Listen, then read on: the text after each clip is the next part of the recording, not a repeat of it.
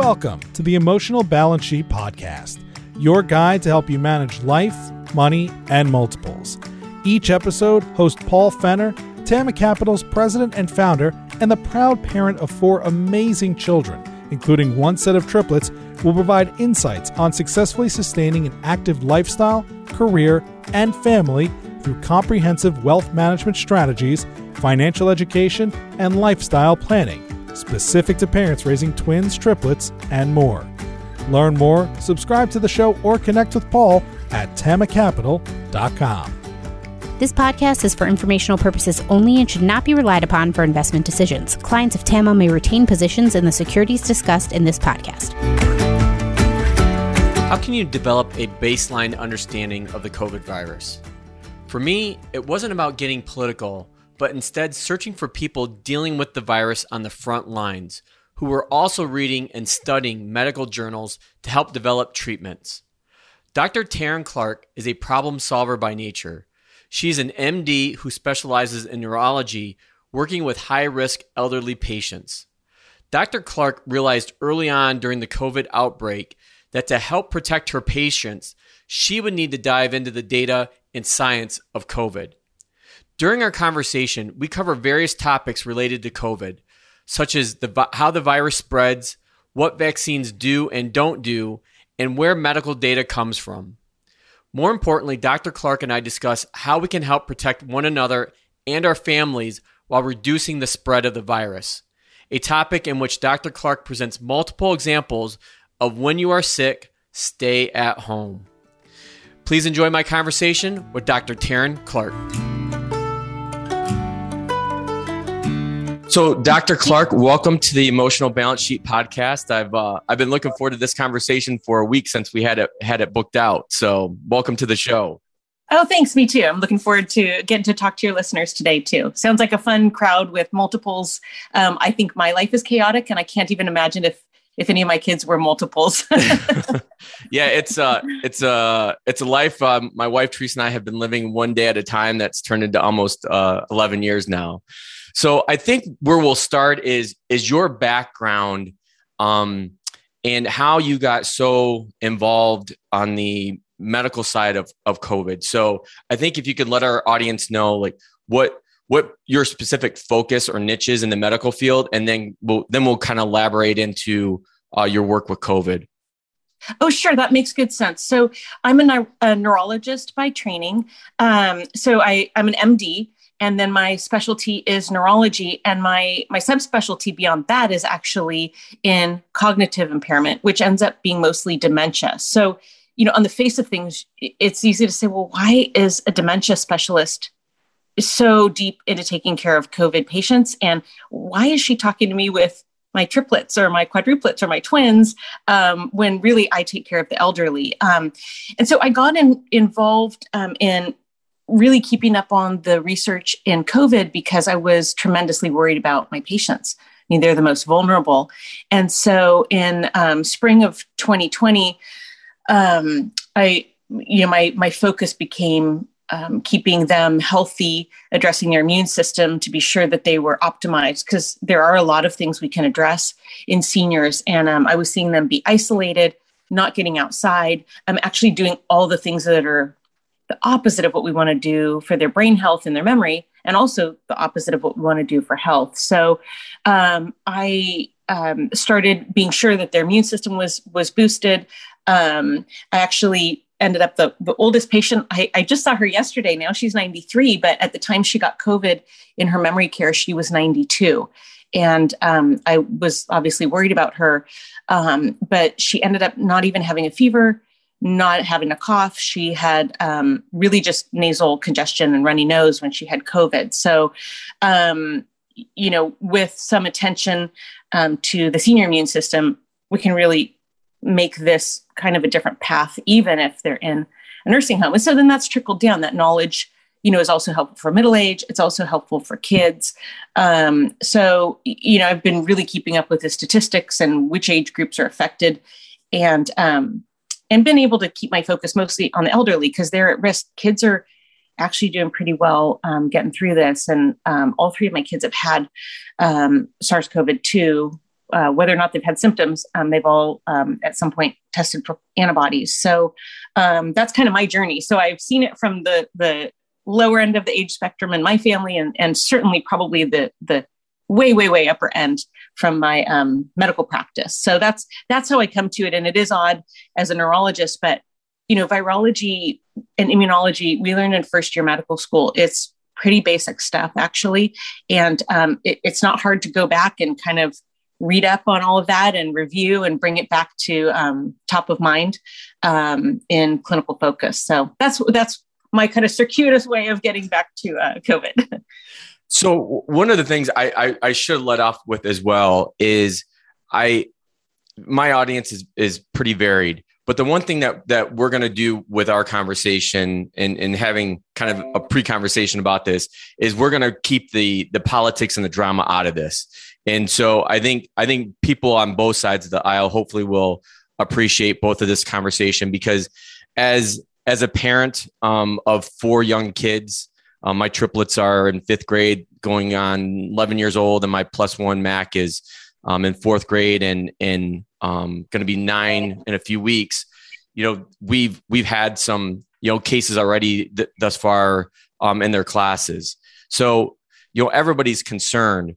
Um, but I think what what people people it seems like with this they go out and search for their own data, if you will.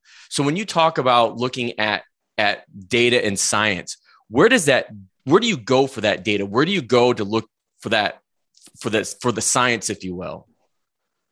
I mean, for me, I'm looking at medical journals. So um, you know, and I agree with you. I don't want to get controversial and I don't want to get political at all. Um, but I do stick to the science. And, and so the, you know, there are a lot of things that are in conflict with the science that are published all the time that are kind of in the lay press. Um, and so I'm looking at medical journals. So even if I'm talking to a pharmacist about prescribing something, you know, if I'm talking about ivermectin, which should not be controversial, and I'm not sure why it is, and, and it's strange to me to see the general public discussing medications, you know, like they know the the mechanism of action, which probably they don't. Um, but I'm I'm looking at you know Journal of Antibiotics. I'm looking at Journal of, of Therapeutics. These are pharmacology journals that describe the mechanism of action. So that's where I'm coming from. I'm looking at you know international studies on therapeutics, of which there are many. So um, I'm not like I'm not on the web looking at Medscape and you know some of these kind of pseudo medical websites. Um, I'm looking at the actual medical literature and the data and data coming out of other countries that are a little ahead of us um, with some of their curves and you know so we, we can kind of see what's coming our way um, so that's what i'm looking at but you know a lot of those kind of pseudo medical sites that's not actually data they have a lot of things that are you know quote unquote expert opinion without even saying who the expert is and a lot of those times they're kind of in conflict with the medical literature which is i think what makes it so difficult as a layperson to really sort this out um, because you're not used to probably reading the medical literature. Um, and really, we shouldn't have to. We should be able to just go to our doctor and kind of hear what they have to say. And um, uh, those doctors that we trust and we know and we have a relationship with, that's that's what we've always done. So it is kind of a funky um, time to navigate for for everybody.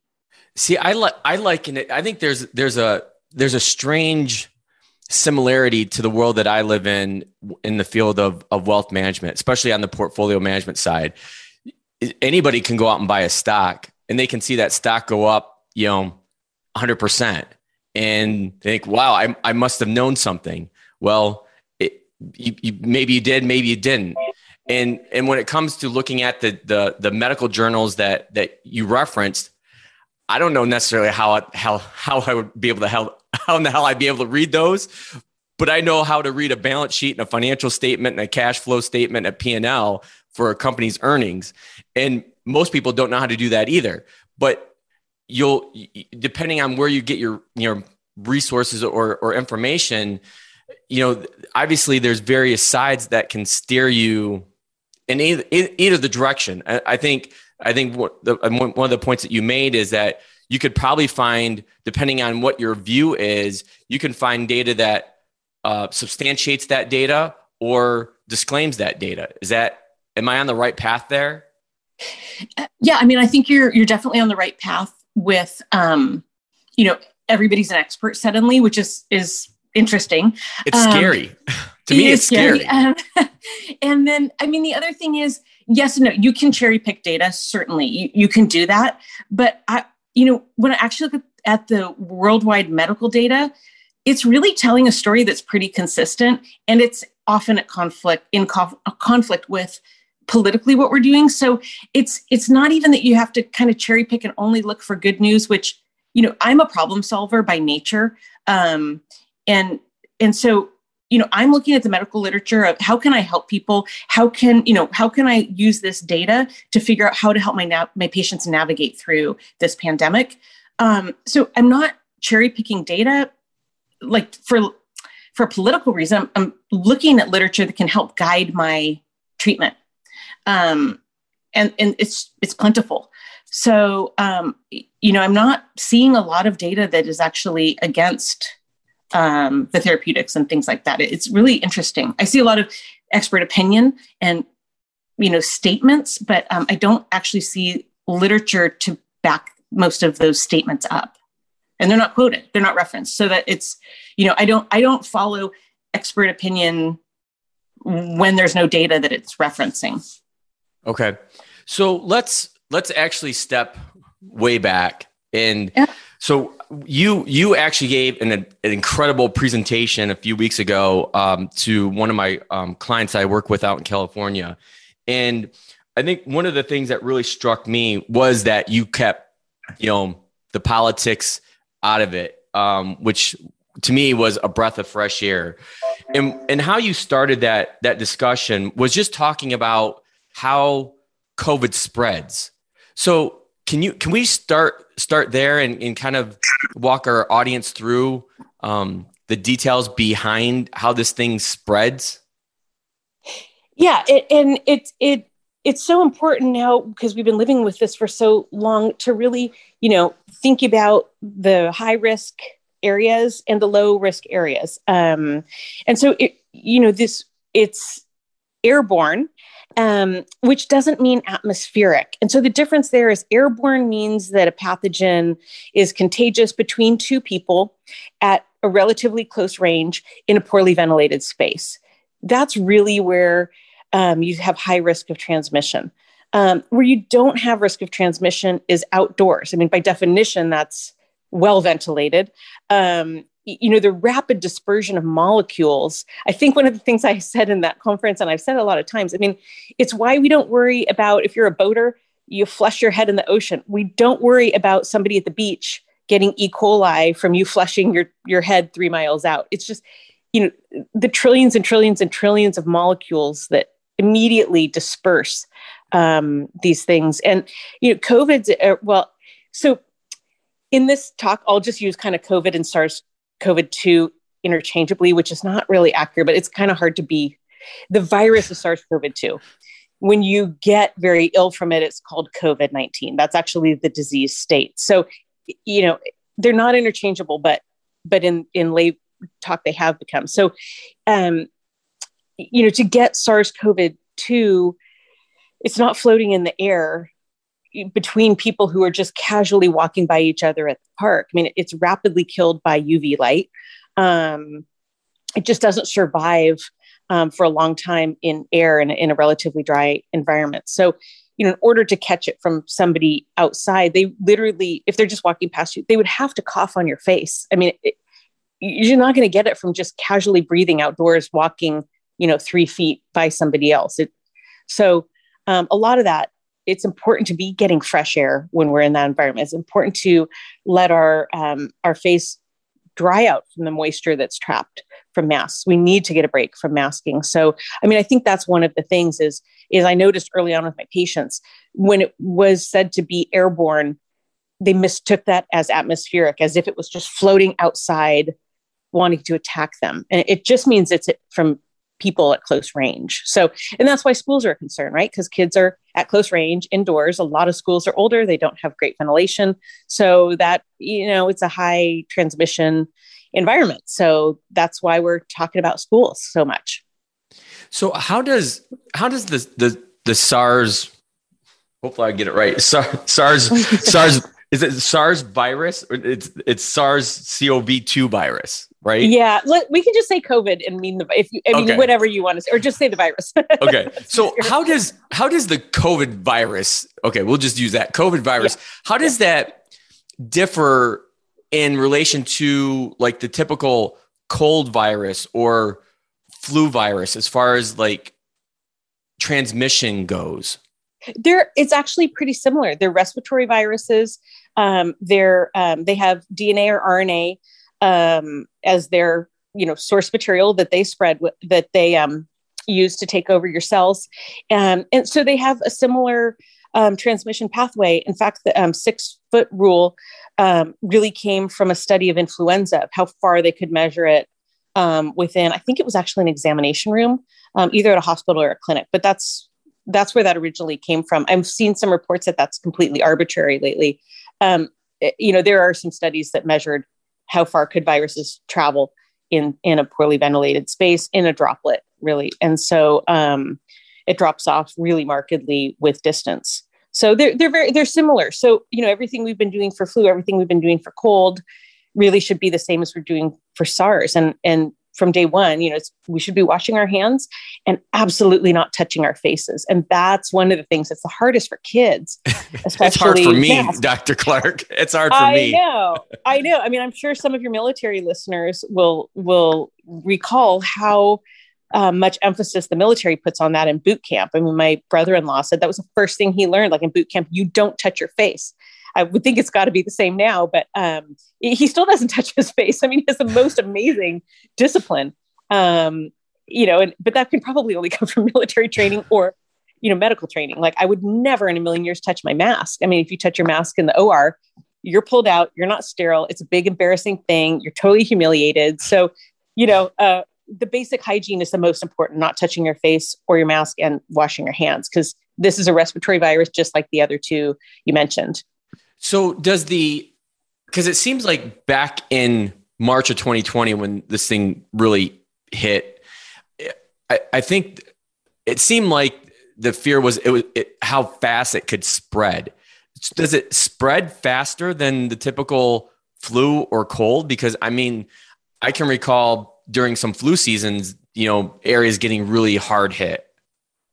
It's that's a great question. So, a funny story relating to that, we um, I remember in January 2020, right when the kids got back from school from uh, uh, winter break, there were 13 kids in my son's sixth grade class that were out the same week, and we were all like, "Holy smokes, this is the craziest flu!" Like we got almost, I mean, nearly half the class was out at the same time. Um, and I, I, think all of us are looking back thinking, huh, was that COVID? Because there were so many kids at once. Um, you know, really when they started, when when they took the massive action in March, I think their goal was not that it spread so fast, but the concept was, can we stop this before it takes hold and becomes an endemic cold virus in our society? I mean, th- that was the goal, like to see if can we stop this thing from becoming omnipresent in our community. So I, it wasn't really that it, it, was so contagious. It was that we were hoping we could limit its spread and not have outbreaks in every major city and every state in the nation. Um, it wasn't as contagious at that time as it actually is now. The Delta variant is more contagious. When I was treating um, people like over the, I, I really started treating um, over summer of 2020. Um, it was really common when I would see uh, some person, one person in the family would get sick often nobody else in the family would get sick. The household contact rate was about 20%. Um, so if you're a multiple or have lots of kids like I do, that's really like one person in the family getting it. Now, when I see people, I almost always start treating everybody else in the household right away because if they have five people in their family, four or five of them are going to get it. So it's it's more contagious. Um, it's perhaps less severe you know, we look at the death rates, we have these high spikes of case load right now. Um, but the death rate from that is a quarter of what it was, um, for example, in the in the spike last summer. So, you know, the it is much less severe. That's generally the way that viruses mutate. You you have to know we we've never had a worldwide outbreak of Ebola, and it's because it's it's too fatal. Um, it kills its host quickly. A virus can't think. It doesn't have any way of you know it's not thinking but evolutionarily what it wants to do is infect the most people so it stays spreading in the community. So they generally do mutate to more contagious, less severe. Because if they mutate to too severe, that that mutation will die out pretty quickly because it will kill its hosts. So, um, but that's where we are. This the Delta has been highly, highly contagious, and that's why you're seeing these crazy spikes we're seeing this summer, or this crazy big spike everywhere. Um, so that that part's kind of interesting. And as far as is mutations go, obviously we're we're dealing with Delta right now, but this thing will continue. This the virus should continue to to mutate. Is that correct? Yeah, it's what viruses do. They drift. They have genetic drift. So um, they're always. I mean, every time somebody has COVID, I mean, it every host is producing mutant strains. So you know, there's there's some genetic difference there, and then you end up selecting for i mean it's part of a little bit of the controversy controversy that some virologists bring up about um, you know and i'm not trying to be political with this. I'm just explaining to you why some virologists are speaking out like what their point is of it. Um, this the virologists who've come out and said you know vaccinating in the middle of a pandemic is putting pressure on the virus to mutate. Um, it, what what happens so let's let's say um, I'm not vaccinated and you're vaccinated. Let's say I get COVID, we spend a bunch of time at close range um, in the 24 hours before my symptoms come out, um, and but you're vaccinated. So this the if I've produced mutants that you know the the vaccine mediated immunity in your body recognizes the, that virus is not going to infect the cells in your body. That one's not really going to take hold in your system because your body's going to immediately recognize it and knock them out. If I've produced some that they're a little bit they're different enough that your your immune system doesn't recognize them as SARS-CoV-2, you're going to get sick with those. And then most of yours, when you reproduce that virus, to be similar to that one. So that's how the virologists are talking about selecting for mutants that or variants that aren't controlled by the vaccine. That's called vaccine escape. Um, and so that's part of the concern with um, with vaccinating in the middle of a pandemic. That's where that that controversial um, area in medicine. That's where the the thinking behind that comes from, the theoretical value. I think it's it's helpful to understand too. I, I think I talked at the conference. Did you want me to talk about kind of the difference between your the immune system from the vaccine and from um, recovering from the virus? Is that helpful to understand? Do you think for your listeners? I think so, but before you go there, because this was actually one of the next questions I wanted to ask, and I think you you pointed this out in in that in that conversation, was that the, uh, there's there was potentially this belief that, and and I don't know if if where it came from or or, or what. So again, I, am trying to tread lightly on this question, but just because, and I think you just pointed it out, is just because you got the vaccine doesn't mean you still can't get the virus. Just like every flu season, like you get a flu shot, you can still end up getting the flu because it's a different strain, right? Exactly. And so even the initial studies that um, Pfizer and Moderna did, they didn't. Okay, so they they actually didn't assess if it stopped transmission. That was never part of their original data.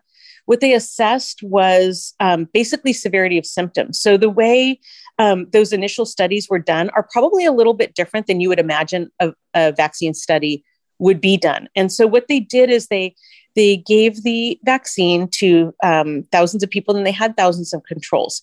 And so the way that they picked uh, did their conclusion data was that they said, okay, when we get the first, I think it started with 95 people and then it got pushed up a little bit just because they needed to to get the significance out of it.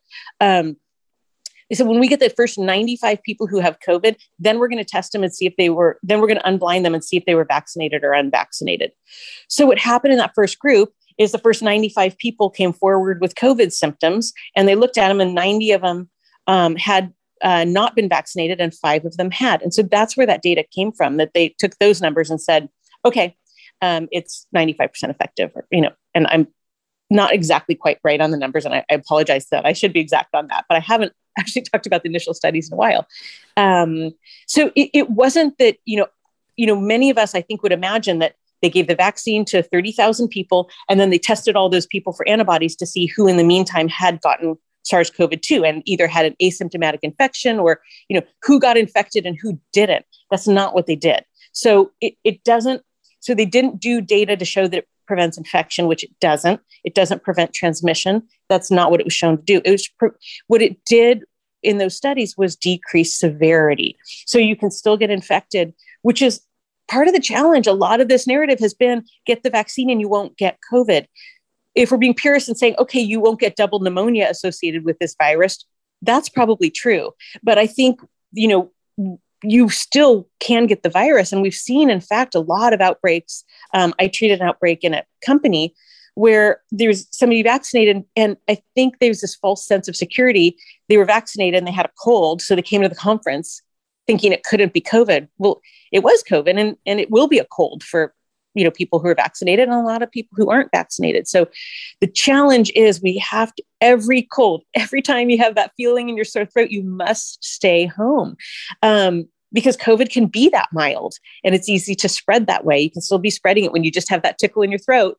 Um, so so that's the challenge. Yes you still can get infected with the virus even if you've been vaccinated, you still can transmit it. So we still need to be super careful. The the benefit is it probably won't be as severe. It it does look like it's preventing hospitalizations and deaths. So you know that's why it's really helpful. The person who's vaccinated, it's protecting them from severe disease, but it's not protecting them from getting infected, from transmitting. So it, it you know it's it's less severity of disease, which is a good thing. So it's so at the end of the day, it's still better to and again not, audience know, i'm not so making this political. It is know, it is so still in your best interest. All all the, the data points to this that it's still in your best interest to get the vaccine because it helps protect you and from getting from basically if you get the virus from getting the the severe uh, the severity of it. I think that's a fair statement to say. And the way i would say it also and, and i've said to some of my patients and families and families with kids because it's really hard to decide for our kids.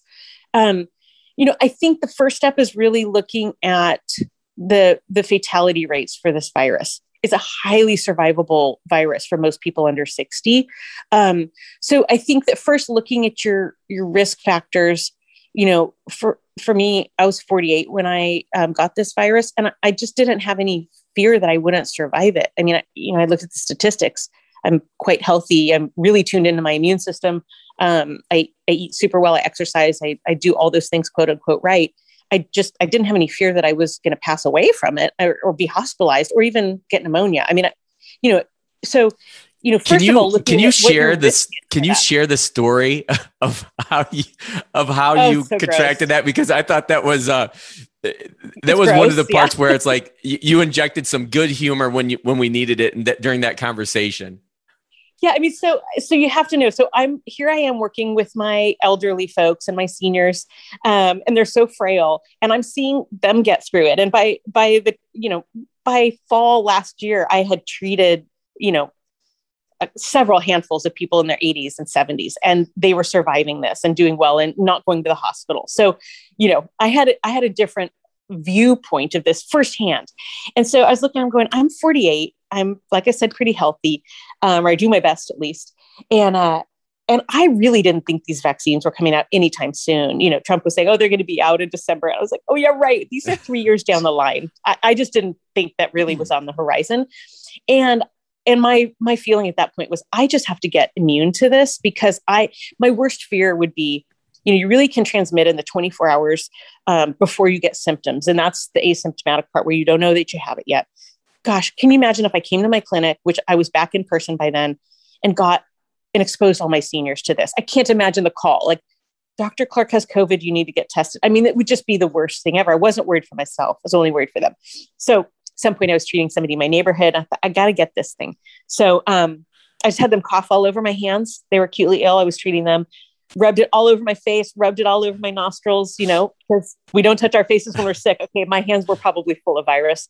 Um, did the same thing with my husband. And then we just locked our house down, you know, planning for two weeks of, okay, we're just going to lock down, get this over with and move on. And uh, so we both did get sick. For us, it was like three days of stuffy nose and the headache. You're not getting around the headache. I don't think that the headache is I don't know how to avoid that. It's a pretty consistent symptom. It's it's pretty intense in between the eyes. Um, so we got over it. But yes, it's kind of gross. But you know, we all have kids. Like we've been bathing in germs, right? I mean, right. I haven't changed a diaper in a long time, but as a parent, like I, I you know, and, and I knew I just had to get immune. So I guess it was our version of a, a chicken pox party, which I don't rec- I do not recommend. Please don't let your friends with COVID cough on your hands. I'm not advocating for this. It's a bad idea. But um, but at that point, I just I knew I had to take the infinitesimally small risk um, of of getting sick. I mean, yeah, I, am not a great driver. I drive like a grandma, so I figured having COVID was way less risk than me getting my car every day. So I'm sure my husband would agree. Um, but yeah, so I, I, mean, I just, you know, so I look at my statistics and, and so then people ask me like, oh, would you get the vaccine?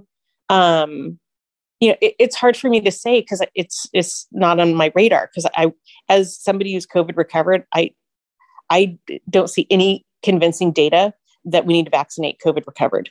And, and of course there is a concern that, that COVID recovered may be at higher risk from side effects from the vaccine. So I had the luxury of not actually having to make the decision to get it or not. So I don't know, you know, um, if I would have, people always ask me that abstract question. And and do you want to? Is this a good time to talk about like maybe the bicycle analogy? Because I think it's easy for people to understand. Yes, yeah, that that would yes, that would be a great place to go. Okay, so so the way I explain, um, I usually explain the immunity that's conferred by vaccination or by um, natural infection and recovery is the bicycle analogy. So when you get infected with SARS-CoV-2, it's like let's say the virus is like a bicycle. So once your body reproduces that bicycle and then your body attacks it and breaks it down, you're going to generate antibodies to every part of that bicycle that's broken down. So you're going to have antibodies to the frame and to the wheel and to the spokes and the handlebar and the seat chain and pedals and every part of that bike. And that's pretty realistic because when you break down COVID uh, or SARS CoV 2, um, you generate between four and 500 antibodies to the different parts of that broken down virus. And those are called epitopes. Um, when you're vaccinated, so, so and then anytime a bicycle comes in, you're going to recognize it because you've got antibodies to all the parts of it. Um, when we're vaccinated, we're basically injecting a piece of um, RNA that's going to make us manufacture wheels. Okay, that's the spike, is the wheel in this analogy. So then your body will break down those wheels and you'll generate probably somewhere under 20 antibodies to the different broken down parts of that wheel. The problem with SARS CoV 2 is the spike, the wheel, is the most variable part of that virus. So that's where we get into a little bit of challenge in terms of selecting for, for um, vaccine escape. So the concept is that if you recognize wheels, your immune system is ready to be attacked by a wheel. If a bike comes your way, the immune system should recognize those wheels and say, hey, this big thing is a foreign invader and we've got to break it down. The challenge is how variable does the wheel have to be before you don't recognize it as a bicycle? So, somebody who's COVID recovered isn't as reliant on recognizing the wheel because even if it has a new tire and we totally don't recognize that wheel, the COVID recovered person's still going to recognize the frame, the spokes, the handlebars, the pedal, all of those things that's still going to know it's a foreign invader. A very mutated wheel on a bike, you know, the the vaccine related immunity isn't going to recognize any other part of that virus. So that's where um, you know we get concerned. It's just it's the vaccine related immunity is very narrow where natural immunity is much broader. And then we look to things like SARS CoV 1. Um, and that was in the early 2000s. People are still immune to SARS CoV 1 now. We still can measure their T cells, that's their long term immunity. So we have data that shows that you know immunity from these SARS viruses likely lasts decades for sure years but probably decades and we just don't know lifelong yet because SARS-CoV-1 survivors are they're only you know it's only 17 years later so and they also with a 22% variability between SARS-CoV-1 and SARS-CoV-2 they're they're 78% the same genetically. So they're 22% variable, and there's cross immunity between the two. So people who had SARS CoV 1 are immune from SARS CoV 2. And when we look at the variants, they're at most 1% different, the SARS CoV 2 variants. So that's, you know, that's where that's informing us that SARS CoV 2 recovered likely don't need to have the vaccination. And then, you know, there are immunologists who are concerned about, you know, how if you are going to get vaccinated, um, whether or not you need to, um, you know, that's one controversy. But then the other one is, you know, are, are those some of the folks we're seeing the side effects from? Are they still presenting antigen on some of their organs? And then we're charging up their immune system against their organs. And, you know, is that where the myocarditis is coming from? Well, you can make a case from that. And in kids who may have a totally asymptomatic course of SARS CoV 2, we don't know that they were infected. You know, are we vaccinating kids that maybe are still presenting antigen on some of their organs? And is, is that where those side effects are coming from? And, and that is a, an area that really needs to be looked into because that would be a risk we could mitigate easily by checking kids, especially, you know, looks like we're going to have vi- um, vaccine for maybe five to 11 year olds. They're saying maybe by October, but by Halloween, um, you know, I think there are a lot of us are saying like, couldn't we just take that step of checking for antibodies first to try to mitigate some harm? So I think that's that's where my mind goes when I see all these kids who have asymptomatic infection. You know, I just think, could we take just a, another little lab step and have a little more information about keeping them safe from harm? So it so along those lines, you would get them tested for the for the antibody and instead to see if they're actually if they're if their body's making it it's it, on its own I would. Um, so with my kids, that's what I was. I, mean, you know, since, since I'm a physician, it was it's kind of easy to order a lab order. So I was just kind of surveilling them. You know, if if they had a mild cold, we'd lock down for 14 days, and then I would test them three weeks later to see if it was. Because um, because my preference is actually not going out of the house when they're sick and not taking them to a center to get tested my preference is just totally isolate. Um, and so, and like my, my college kid, he came home at Thanksgiving and I said, well, time to go get your antibodies checked since you're home. He came home with antibodies and, and his first semester, he had one day of sore throat, which he put on his app, but they didn't call him in for testing. Um, so I don't know if that's when he had SARS-CoV-2 or if it's another asymptomatic time. Um, but I think that's really important because so many kids have an asymptomatic course because they you know have cross immunity from another coronavirus that they've had as a cold. Um, I, I, think just doing a little extra due diligence, and you can test kids for antibodies. You can't test them for the T cell test, unfortunately, because the emergency use authorization for that test is only for 18 and up, which I think is kind of a shame because you know if if it's been more than six months since they were infected, we might not be able to measure their antibodies anymore. Um, but we'd probably be able to measure their T cells, and that would be good knowledge to have. Uh, so that's a little bit limiting for kids who are under 18. Okay. So I, I think where I'd like to kind of shift our focus sure. it, it now is to talk about um, prevention, especially in, in what we can do um, as as parents. But one of the things I want to go back to that you would that along this lines that you kind of brought up before that I wanted to re-highlight, and and this is one of the key takeaways I took away from your initial conversation was if you're sick, stay home. Now, spending 20, 25 years in the corporate world and having a wife that works in corporate America as well, that really goes against the grain of cor- corporate culture uh, for the most part in the US. Like, if you're sick, you know, a lot of places will still expect you to come in and grind it out. And when you made that very clear and you gave a really great example that I'd like to, you to share with, with, with your colleague that you're walking in to the office and she had the sniffles or something. She's like, what are you doing here? Um, walk us through, through that and, and maybe if you can give examples of some of the, the, co- the companies that you've worked with and how, how companies can get over that hump or how can, or how forceful should, um, employees be about okay i'm not feeling well i'm not going into the office? It, it's a great question and it's you know from the from it comes from both sides i think in the corporate culture. It also comes you know it's we wear it as a badge of honor that we can just do everything and it doesn't matter how tired we are how sick we are whatever we can still you know we're so important and and everything's going to collapse if we're not at work for a week um, and we've really got to change it i I don't think that most of this asymptomatic spread that we're talking about is really asymptomatic spread.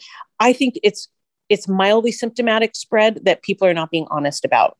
And and the reason I've come to that conclusion to, with no data to support it, by the way, I'll be honest about that, is is just from my very small office. I mean, three times during this pandemic, I've had to send people home who came to work sick, which I, I just I think like have you watched the news? Like, why are you in my office where we see elderly with a scratchy throat or a sore throat? Like, it's amazing to me um, that people do this, but we do, and it's it's and so I think even when you have that tickle in your throat, if you have a stuffy nose, I, you know, I, the story I told is is that I was one of my employees. We were we saw each other in the parking structure, and we're walking in. She's clearly super congested um, with nasal congestion. I said, you can't come into work today. Oh no, I'll just and, and she said, well, i am going to wear a mask like we always do anyway. But I was like, that's the problem. You can't rely on the masks. They just they're not that effective. So I think you know between thinking we're indispensable, and, and I think we've added on another layer on top of this now, which is shame. Um, I don't think there was so much shame with being sick before, but now if you call in and, and you say you're sick and you want to stay home, it's that feeling of oh everybody's going to think I have COVID, and I'm, you know there's just this there's totally a different outlook on being sick. I don't think we have the attitude, and we should in our corporate culture of, hey, thanks for keeping us from getting COVID or the flu or a cold or whatever it is, because we don't want it to go around the office. But it's more of this almost suspicious shaming of like, oh, she's out today. I wonder if she has, you know, it shouldn't be that way. It should be like, hey, thanks for being cautious. No matter what you have, I don't want it. Thanks. Um, so you know, it's it's there just really needs to be zero tolerance um, for um, coming in with any sort of mild symptoms, and you know, we've just gone on pretty much limitless um, sick days because you know people aren't going to abuse that. I mean if they do that's on them and i don't think they will. Um, but there just shouldn't you know that shouldn't be a concern that you don't have enough sick days and you're not going to get paid. We should be you know really encouraging people. And now that we know we can work from home pretty easily with all the the strategies we've developed um, we need to do that. But you know symptomatic dishonest spread is is i think really really prevalent See, one of the one of the things personally I worry about is so I'm a I'm a migraine sufferer. So it's like every time I get a, a headache or a, or a migraine, it, it's like, well, should I be concerned or is this just you know my normal part of life? You know, especially where I live here in in the Midwest, the Metro Detroit, with with the seasons like you know weather changes have huge effects on my, my migraines and so i and unfortunately, I've seen this with one of my um, my my oldest daughter, who's the who's the girl triplet. Um, she's starting to develop this as well, and I'm I'm probably more concerned about just her having this this hereditary migraine headache issue um, than necessarily having COVID. Um, but it is something that it like I don't necessarily know how to deal with it. It's like, am I, do I have COVID or I just just normal part of my life?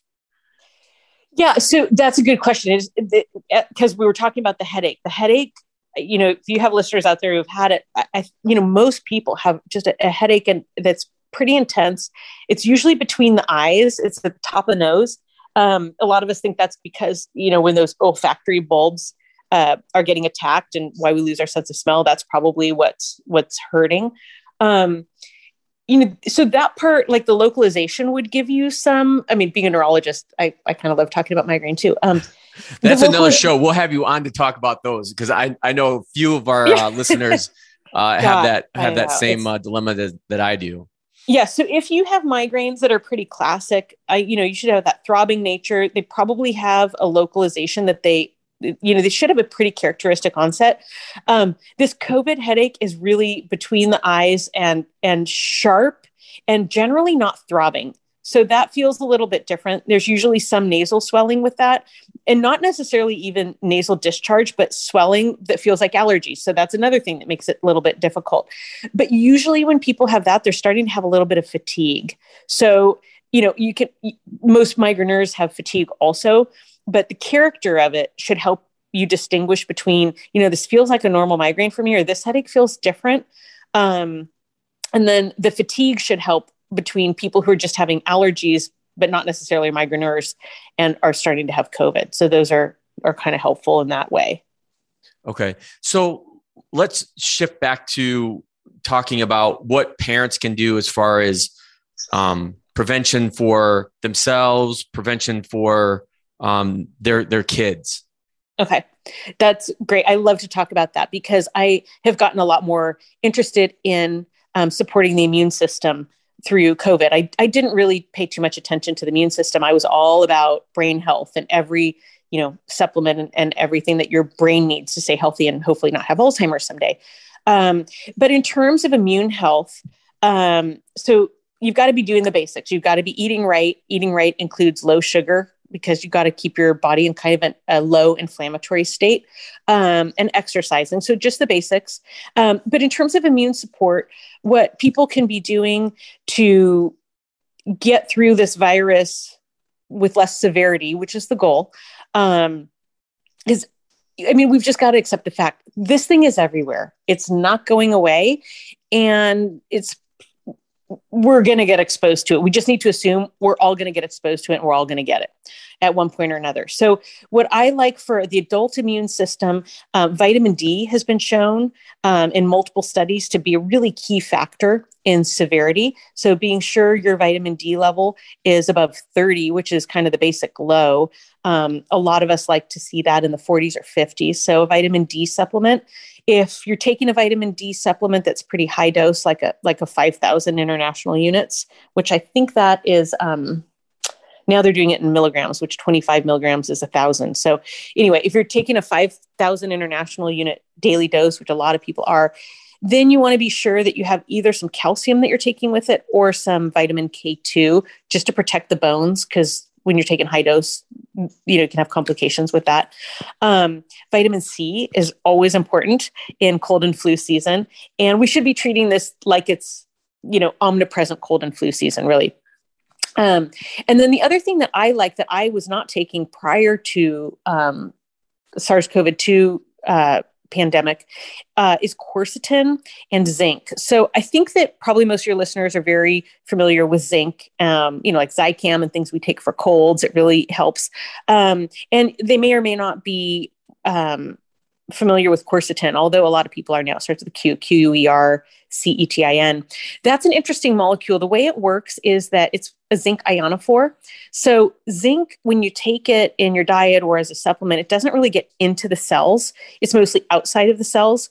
We need it in the cells to protect us from viruses. And so, what the quercetin does is it brings it in. Zinc actually sits on the main enzyme that viruses need to hijack in our cells to reproduce themselves. So if we get a nice healthy level of intracellular zinc, which the quercetin pulls into the cells, then the virus has a harder time reproducing itself and infecting other cells and other people. So that's a great daily preventative. That's what I take every day. It's what I actually still have my kids taking it, even though they've all had coronavirus, because it also will help with, you know, any RNA or DNA virus is doing the same thing. So um, it helps with all colds and flus. So that's what I do for adults. For kids, um, there's a there's a chewable quercetin um, that you can get on. I, I don't know if we can say brand name things, but on the the big place that everybody shops online. Amazon, it's okay. Yeah, okay, okay. I didn't know like full disclosure, we're shareholders. Okay, there you go. um, so uh, you can get on Amazon. It's QBC Plex, I think is the name of it. it. Has quercetin, bromelain, has some vitamin C. So that's a chewable that kids can take and have that same compound. And then for little guys, um, really little guys, they make elderberry and zinc gummies, and I think those are a good way to have some zinc coming into their cells and keep them healthy and just help them get. I mean, with our little kids, the goal is just to get through this completely asymptomatic, right? Um, at most, they're probably going to have a cold um, or light flu. I mean, just kids for the most part breeze through this. Um, and so if we just want to get everybody a step, you know, like younger in life, like my seniors, I want them getting through it like a middle-aged person where they've got a cold or a flu, but they're not going to the hospital. For myself, I want myself getting through it like a 20 year old, you know, or, or a teen where, you know, I've got some cold symptoms. And, and so for the little guys, we want them getting through it pretty much asymptomatic if we can. So that's where I, I think it's great um, if they can take, and of course, run it by your pediatrician, run it by your doctor anytime you're taking a new supplement. But there's some great options, and like the elderberry and zinc gummies, they're available like at you know CVS, Rite Aid. Um, so I think that's I think it's a good idea to just kind of look at their immune system, be sure they're getting a little bit of an extra boost this season. Um, with your kids, I think it's tremendously important to just have them wearing um, either disposable masks and changing them several times a day, or going to school with. I know this is going to ruin your life in terms of laundry, but they need to be wearing three or four different masks a day. If they're wearing a cloth mask, um, and you know if they have a snack break that's the first time they change it. And then they have lunch, then they have a second time they change it. And then they have a third one for the afternoon. Um, you know, it's really critical that we don't have them wearing dirty masks because, you know, as I effectively got myself sick, we get sick through our nostrils. That's where this virus gets in for the most part, sometimes the eyes, but mostly the nostrils. And so when we're putting dirty things right on their nose, it's it's just a direct conduit for introducing germs. Um, we're seeing a lot of, and have been for the last year and a half, a lot of staph infection on kids' faces. Um, you know, that's that kind of like honey crusting they can get in their nasal labial folds, like a, the corner of their mouth. Um, and you know, just wearing a moist mask that then is colonized with bacteria, we're putting it back on our face. It's it's just not a good plan. Um, so, you know, the more we can have them changing into a single-use clean mask especially if they're wearing it all day at school, that should be really three masks a day, whether they're paper and they're throwing them away, or, you know, or it's blown plastic, it's not paper, but you know what I mean? Um, or cloth ones, they, they can just bring those in a lunch bag and they're each in their, you know, they're taking them out and then they put them in a dirty lunch bag to bring home. Um, but if, if they're going to be wearing them, they need to be clean and then, and, and reminding them to not touch those masks. Yeah, that's that's the one thing I took away from that your conversation as well. When I when I listened to it, when I was talking to Teresa and giving her giving her the highlights, I'm like, uh, yeah, we need to make sure that we're like changing our mask, you know, multiple at least once a day, if not multiple times a day. Uh, which which is a little harder with our kids. Our our girls are a little bit better at it than than our boys, but uh, that that's something we've definitely changed here over the last uh, few weeks. Um, I know that I only have you for a finite period of time and there's still like i'm looking at my list of questions and i think we've covered half of it so okay. we, we may have to have you back on um, especially talk about those migraines too and and uh, and the neurology side of, of, of what you do um, but i think what we'll go now is to our to my closing question which i ask you know all of my guests and knowing that you have three kids is what is the best thing about being a parent oh my gosh i think for me um, I'm an only child and my mom was an only child. Um, and I loved being an only child when I grew up. I didn't really know anything different. I mean, I looked at around at other big families and I thought, wow, look at the vacations they go on with other families. And it just seemed like they were all a team. And, and so I thought that was kind of neat, but I, I didn't really like covet that, you know, I, I wasn't jealous of that. Um, but now that I have three kids and I see how much they love each other, I had no concept um, of how intense that would be and how much that would fill me up just watching them care for each other. Um, that's that's been by far the best part for me. Just knowing that they're going to grow up and have a relationship throughout life. I mean, it's making me cry. Think about it. Like probably because my mom just died too, but thinking um, when I'm not here that you know that bond they'll have. I I just had no concept of of how wonderful that was. And I guess I do wish I had that. So that's been the best part, seeing them just love each other. Well, so usually I would never ask another follow up question with that, but because of my situation and, and, and yours as well, I have to ask how long did it take for them to love love each other? because right now, I don't think my foursome, my triplets plus one, are really loving each other. um, uh, you know, they're.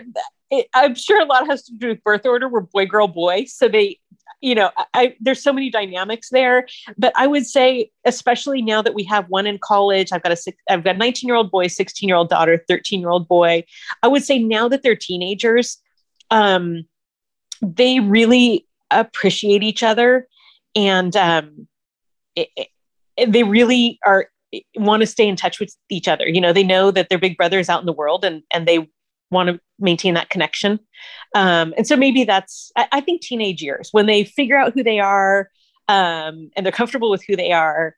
Then I think they start to appreciate who their siblings are and and and not fight over the differences, but kind of celebrate, just celebrate themselves as people. So, so it's coming. It's coming. maybe a couple more years.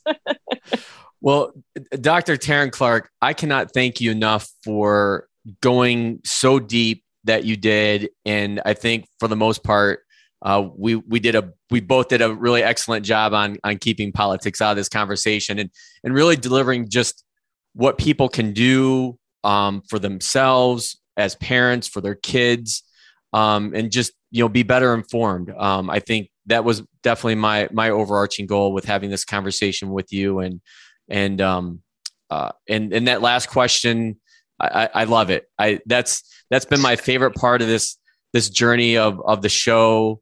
Um, and yeah, I get this question a lot. It's like, well, what do you talk about? Aren't you a financial planner? I'm like, yeah, but there's so much more to financial planning than just numbers. And actually, you know, the, the emotional side, the lifestyle portion of, of what I do and working with families far outweighs what I do from a, a numbers portfolio management standpoint. And having conversations like this um, are what people truly enjoy and get the most out of. So I can't thank you enough for for being on and, and sharing your expertise and knowledge. And I'm sure this is not the the last of of our conversations. I'm sure there'll be many to come. Oh, sure, I'd welcome that. It's been great talking with you this morning, and I I hope it it helped answer some questions for your listeners. Thanks, Dr. Clark. Thank you. Thank you for listening to this episode of the Emotional Balance Sheet Podcast. Please visit tamacapital.com to subscribe to this podcast or to connect with certified financial planner and registered investment advisor Paul Fenner of Tama Capital. And please join us again next time on the Emotional Balance Sheet Podcast.